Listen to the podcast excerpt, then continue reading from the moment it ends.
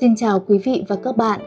Đến với lời Chúa ngày 6 tháng 4 với chủ đề Ngài đã khiến con Ngài thành người có tội.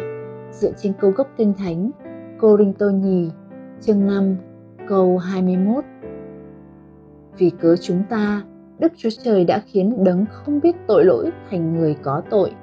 Để nhờ ở trong Ngài chúng ta trở nên những người công chính trước mặt Đức Chúa Trời câu này đáng lẽ sẽ làm chúng ta giật mình và khiến chúng ta run sợ. Nó không phải là một câu để đọc lướt nhanh rồi bỏ qua. Là những người theo chúa, chúng ta biết ơn vì được tha thứ các tội lỗi của mình. Chúng ta tạ ơn vì chúng ta đã được nhận làm con cái của chúa. Tuy nhiên, chúng ta sẽ không bao giờ hiểu được cái giá kinh khiếp mà chúa giêsu đã phải trả để tẩy sạch chúng ta khỏi tội lỗi và ban cho chúng ta sự công chính của Ngài. Thật ghê tởm biết bao cho con Thiên Chúa vô tội mà lại mang lấy mọi tội lỗi của nhân loại trên thân thể Ngài. Còn tình yêu nào đòi Chúa Cha phải chứng kiến con một của Ngài, gánh chịu nỗi đau đớn tột cùng của tội lỗi chúng ta trên thập tự giá. Tiên tri Esai đã tóm tắt tình trạng của nhân loại vì tất cả chúng con đã trở nên như những kẻ ô uế mọi việc công chính chúng con như áo quần nhớp nhúa. Esai chương 64 câu 6 Ngay cả thầy tế lễ thượng phẩm Joshua với vị trí được tôn quý của mình trong dân Chúa cũng mặc y phục sách dưới trước mặt Chúa.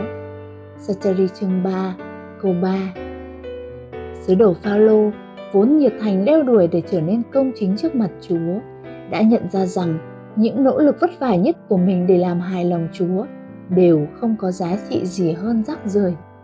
Philip chương 3, câu 4 đến câu 10 Cảnh ngộ của nhân loại là không điều gì chúng ta làm có thể thỏa mãn được niềm khát khao công chính của Thiên Chúa.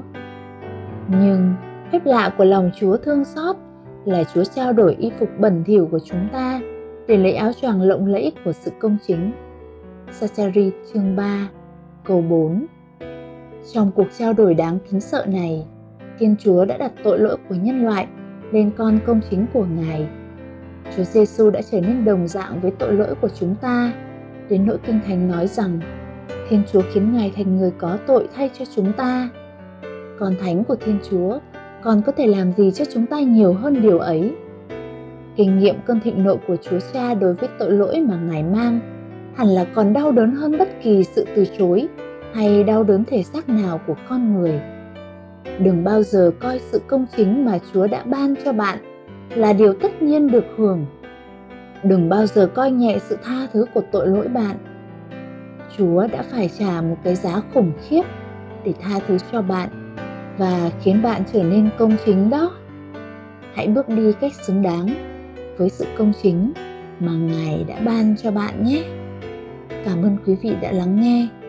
Bài tĩnh nguyện được trích trong Kinh nghiệm Chúa từng ngày, Experiencing God Day by Day của mục sư Henry và Richard Blackerby Bản dịch Loving Life Ministry Xin chào và hẹn gặp lại quý vị vào ngày mai.